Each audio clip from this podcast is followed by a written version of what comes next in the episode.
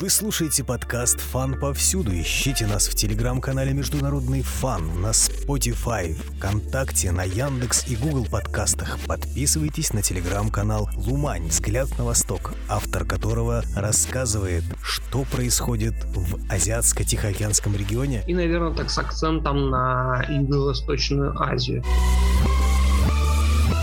6 декабря администрация президента США Джо Байдена заявила, что не будет направлять официальные лица на зимние Олимпийские игры Пекин, которые пройдут в феврале следующего года. Дипломатический бойкот, объявленный Штатами, по словам пресс-секретаря Белого дома Джейм Саки, э, связан с э, тем, что Америка выступает категорически против, далее цитата, продолжающегося геноцида и преступлений против человечности в Синьцзяне, а также других нарушений прав человека в Китае давят на мозоль уйгурскую. Да, там, в общем-то, уйгурскую, вот эта вот приписка и других нарушений прав человека, собственно говоря, добавляется туда и Гонконг, Тибет, даже, в общем-то, внутреннюю Монголию периодически касаются. В принципе, событие во многом ожидаемое. Почему мы в предыдущих подкастах говорили о том, что американцы подводят основания под этот бойкот. Собственно говоря, вопрос стоял в том, какого характера будет вот этот вот американский протест. Был вариант полного бойкота Олимпиады, здесь дипломатический бойкот, то есть официальные лица не поедут, спортсмены поедут. Положение уйгуров и других тибетцы, гонконгцы и так далее, здесь, конечно, для американцев, ну вот очень второстепенный, если не третьестепенный, судьба их не так уж сильно волнует. Действительно, судьба, действительно положение дел внутри Китая, меньшинства, религии и всего остального. Разговор о том, что американцы используют поводы для того, чтобы надавить на Китай. Права человека такой вот стандартный, используют часто не только по отношению к Китаю. Независимо от того, как там происходит ситуация на самом деле, мы сейчас этого вопроса не будем касаться, долгий отдельный разговор. Но то, что американцы используют это как повод для того, чтобы оказать давление, ввести очередные ограничительные меры. А интересно то, что главная задача американцев не только самим проявить политику давления, сколько привлечь другие страны, союзников, партнеров к этому делу. Собственно говоря, первая страна, которая поддержала американцев в дипломатическом бойкоте, это была Австралия. Что, в общем-то, тоже достаточно ожидаемо ввиду таких очень плохих отношений между Канберрой и Пекином. Также Великобритания, за ней Канада, и Новая Зеландия. Но Новая Зеландия, они формальным поводом э, сделали пандемию COVID-19.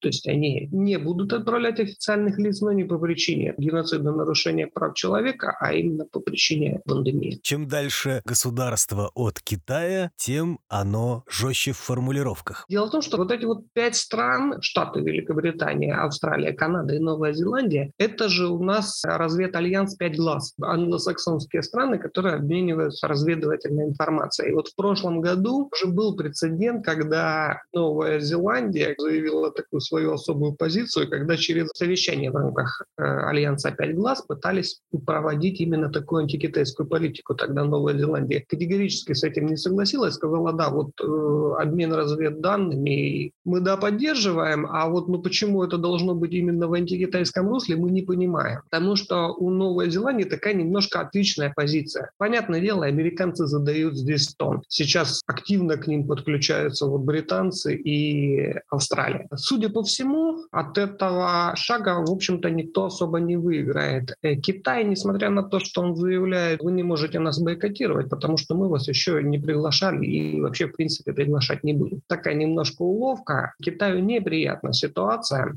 учитывая то, что вот не так давно относительно прошли летние Олимпийские игры в Токио, и таких проблем не было. Попытка бойкота неприятна Китаю с точки зрения имиджа, с точки зрения влияния мягкой силы Китая в мире, в принципе. Но американцы здесь тоже едва ли соберут такую широкую коалицию. Не так много стран, судя по всему, поддержат их начинания. Вот эти пять, да, уже высказались. Ситуация по Европе мы сейчас немножко отдельно скажем сложнее судя по всему, еще какие-то страны поменьше Дании присоединятся, но вот прямо такой широкой-широкой коалиции едва ли получится. Поэтому от этой ситуации, скорее всего, проиграют, в общем-то, и одна, и другая сторона. Китайцы потерпят некоторые имиджевые потери, э, хотя будут, в общем-то, это отрицать. Американцы тем фактом, что не смогут собрать широкую коалицию, скорее всего, это тоже будет показатель, такой признак слабости.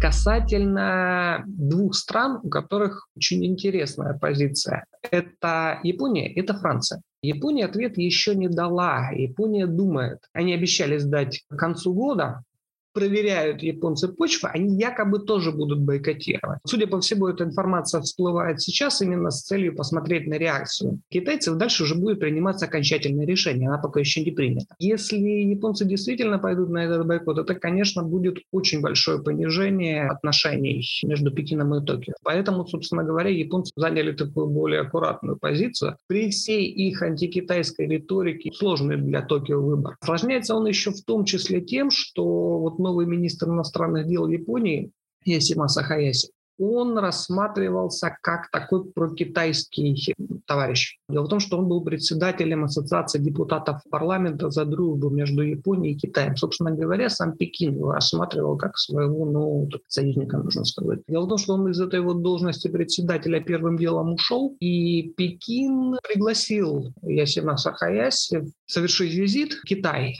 А Япония пока еще ответ не дала.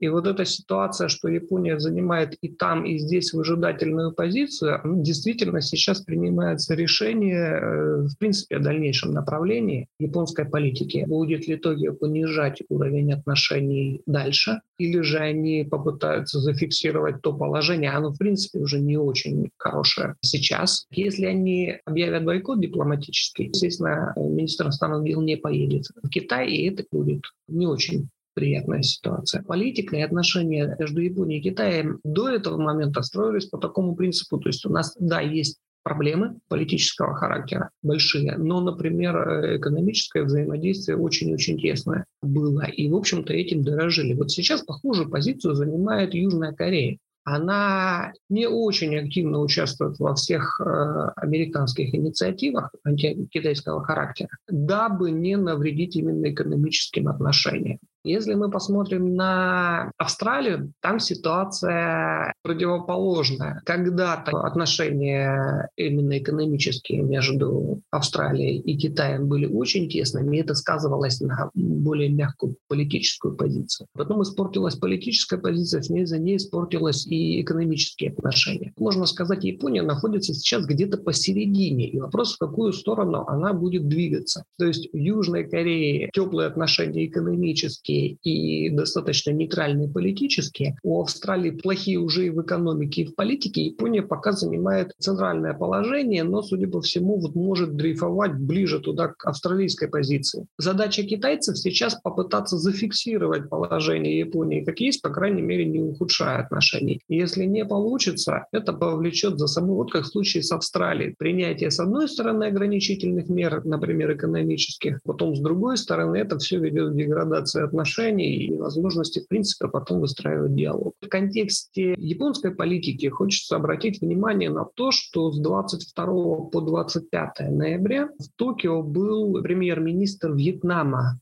Фан Минтинь. Важно то, что он стал первым иностранным лидером, посетившим Японию вот с момента вступления Фумио Кисиды, нынешнего премьер-министра Японии, в должность во время визита вьетнамского премьера, он сказал, что Вьетнам у нас важнейший партнер Японии, который вот будет служить таким стержнем, основанием в наших э, усилиях по созданию свободного и открытого Индо-Тихоокеанского региона трактовки Индо-Тихоокеанского региона, да, они там отличаются, например, у Индии, Японии и Штатов, но чаще всего, особенно у Штатов это практически всегда, у Японии уже тоже достаточно часто, а когда мы слышим где-то Индо-Тихоокеанский регион, это подразумевает так или иначе некоторые или конкуренции, или противостояние с Китаем. То, что Япония открыто говорит о том, что Вьетнам у нас важное основание в этом концепте свободного открытого Индо-Тихоокеанского региона. Таким образом, Токио, как как бы пытается через вот укрепление связи с Вьетнамом сохранить влияние Юго-Восточной Азии как минимум, потому что Пекин, в свою очередь, выстраивает тесные отношения с Лаосом и Камбоджей. У Японии в регионе иной раз больше возможностей, чем у Штатов, потому что Япония ставит сотрудничество через торговлю, экономику, технологии. Американцы больше пытаются заходить через военно-политическую сферу. Когда э, глава Пентагона Ллойд Остин был с визитом э, во Вьетнаме, летом этого года. Якобы прозвучало предложение повысить отношения до стратегических. Но Вьетнам, по крайней мере, пока вежливо отказал. У Японии больше возможностей вовлечь Вьетнам в разного рода инициативы, в том числе такого антикитайского характера.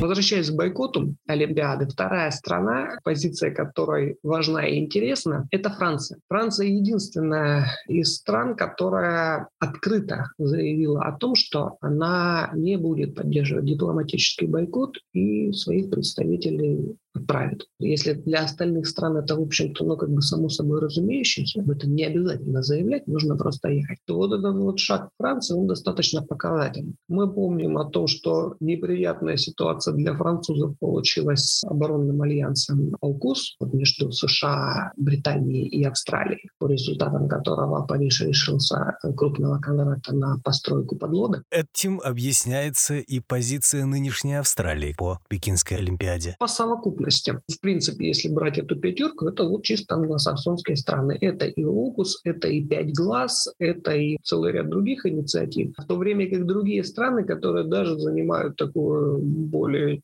теплую позицию по отношению к Штатам. Например, КВАД, четырехсторонний диалог по безопасности. И у Индии, и у Японии свои взгляды. То есть, да, они согласны конкурировать, противодействовать Китаю во многом, но подходы у них отличаются. Так вот, Франция открыто заявила о том, что не поддержит американскую, по большому счету, инициативу дипломатического бойкота. Более того, на прошлой неделе в Сингапур, Таиланд приезжал посол Франции в Индо-Тихоокеанском регионе, Кристоф Пено. И он интересное заявление сделал по поводу того, что Париж намерен продвигать в Индотихоокеанском регионе некие французские стратегии. Именно так это было сформулировано. В том числе он готов конкурировать с Пекином, занимать отдельную позицию свою. Он дальше пояснял, что французские стратегии, они во многом соответствуют европейским подходам. Тонкость заключается в том, что Франция не только заявила о том, что будет бойкот поддерживать, но и то, что она будет пытаться собрать Евросоюз, чтобы Евросоюз выступил тоже с единой позицией, не отдельной. Вот здесь мы возвращаемся к разговору о Литве и других странах. Франция и, возможно, другие страны, та же Германия, ее позиция пока неизвестна, пытаются выстроить такую позицию, чтобы европейцы выступили с единым подходом. Литва, скорее всего, Чехия, Словакия, в принципе, внутри Евросоюза занимают такую более проамериканскую позицию, особенно в отношении Китая. И вот здесь у Европы очень большая дилемма. По сути, вот эта ситуация с дипломатическим бойкотом США, она ставит в очень неудобное положение Европу. Фактически намечается такой раскол, и как Европа будет этот вопрос решать, пока еще непонятно. Возможно, что все-таки крупные игроки европейские смогут договориться и выступить единой позицией Евросоюза. Вот это пока еще непонятно. Но Франция заявила о том, что у нее есть такое желание. Звучала такая идея, что Франция вместе с Евросоюзом, в общем-то, будет продвигать идею инклюзивного индо-тихоокеанского региона. Здесь интересно обратить внимание то, что американцы и их союзы-партнеры продвигают идею свободного и открытого индо-тихоокеанского региона. Здесь инклюзивный. Вот такое вот небольшое различие, но оно, в принципе, и призвано показать о том, что да, у нас тоже есть своя позиция отличная. Прозвучал термин многополярной Азии, архитектура многополярной Азии, где никто не останется в стороне и ни одна сторона не сможет стать гегемоном. То есть это, в принципе, Франция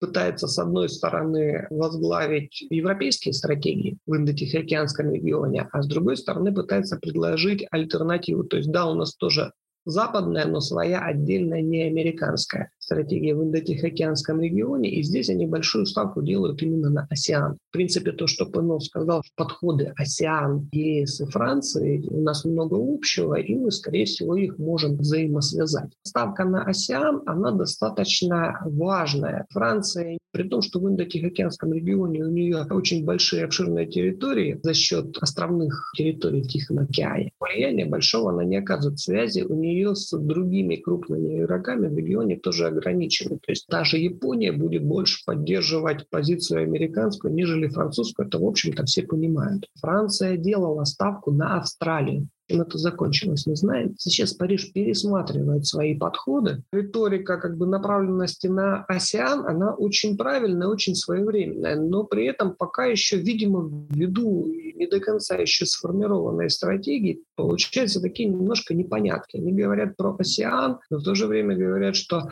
страны, с которыми мы согласны сотрудничать в первую очередь, это Индия, Япония, Южная Корея, Индонезия и Сингапур. То есть из всех осеановцев только Индонезия и Сингапур. Например, Франция почему-то абсолютно не работает со своими бывшими французскими колониями. Это вот уже упоминаемая нами Вьетнам, Лаос, Камбоджа. Хотя там есть запрос. Париж на это ставку делать не хочет. Разговоры, они такие, в общем-то, неплохие и правильные. А вот насколько будет реализация, ну, если честно, вот именно подход азиатов, взгляд их на политику Парижа, он такой не очень оптимистичный. Есть большое расхождение французов между тем, что они говорят, и тем, что потом по факту делается.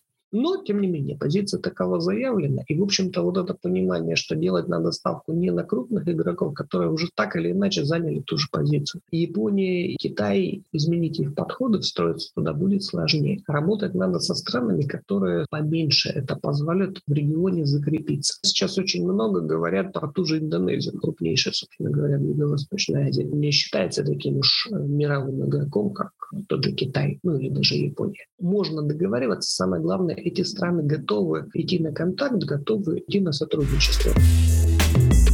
С 1 по 3 декабря прошли первые в истории совместные военно-морские учения России и стран АСЕАН. Прошли они в территориальных водах Индонезии, но интересно то, что это была у берегов э, Северной Суматры, это Малакский пролив, очень важная часть, очень показательная. Самые разные страны, вот та же Франция, та же Германия, то есть страны, которые даже не имеют прямого отношения к региону, они так или иначе пытаются свою позицию обозначить, в том числе военную составляющую. Обычно отправляют корабли на какие-то совместные действия. Вот не так давно британцы, авианосец прошел развертывание здесь 7 месяцев был в ВТР, немцы были.